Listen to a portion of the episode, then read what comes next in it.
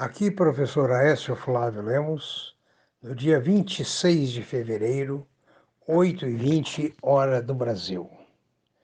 Estamos aqui para dar algumas informações sobre o andamento das bolsas e algumas mercadorias pelo globo, a fim de tentativa de orientá-lo nas suas aplicações durante esta sexta-feira.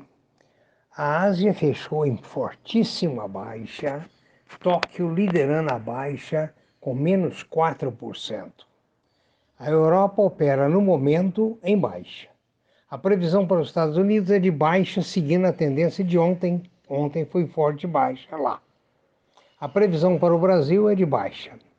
O dólar opera no Brasil na casa de 5,51, 5,52.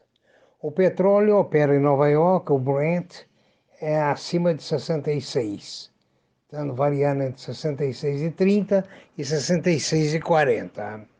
O ouro opera no momento em torno de 1760, 1765 a onça Troy, dentro das previsões dos técnicos de alguns dias atrás. Os metais duros estão todos em baixa. As commodities todas em baixa. A Vale, como notícias boas, a Vale anunciou um dividendo de 4,26 por ação. Como notícia ruim, o Fundo Soberano é, de, de, de, da Dinamarca retirou 2,5 bilhões de investimentos que tinha no Brasil em protesto contra a nossa política do meio ambiente. Com a crise da Petrobras na segunda-feira, nós tivemos uma perda de 9,5 bilhões de reais que saíram do país, causa essa que forçou o dólar à máxima de 5,60, 5,70. Ou seja, houve uma demanda muito grande de dólar para repatriar reais. Ou seja, repatriar o resultado da venda de reais. Né? Está faltando vacina no país e ontem tivemos o feliz, se é que pode chamar infelicíssimo recorde de 1.588 mortes, só em um dia. Faltam vacinas e essa expectativa é, é, reflete muito forte no mercado financeiro. Também se tem muita expectativa da nova gestão da Petrobras.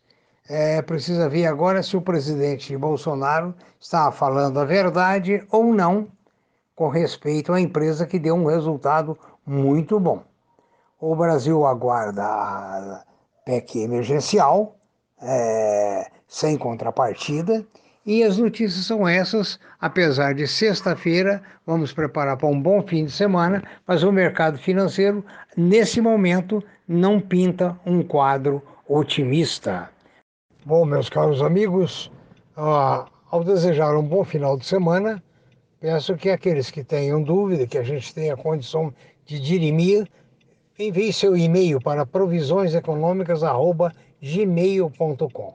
Muito obrigado, bom final de semana, bons negócios e prudência.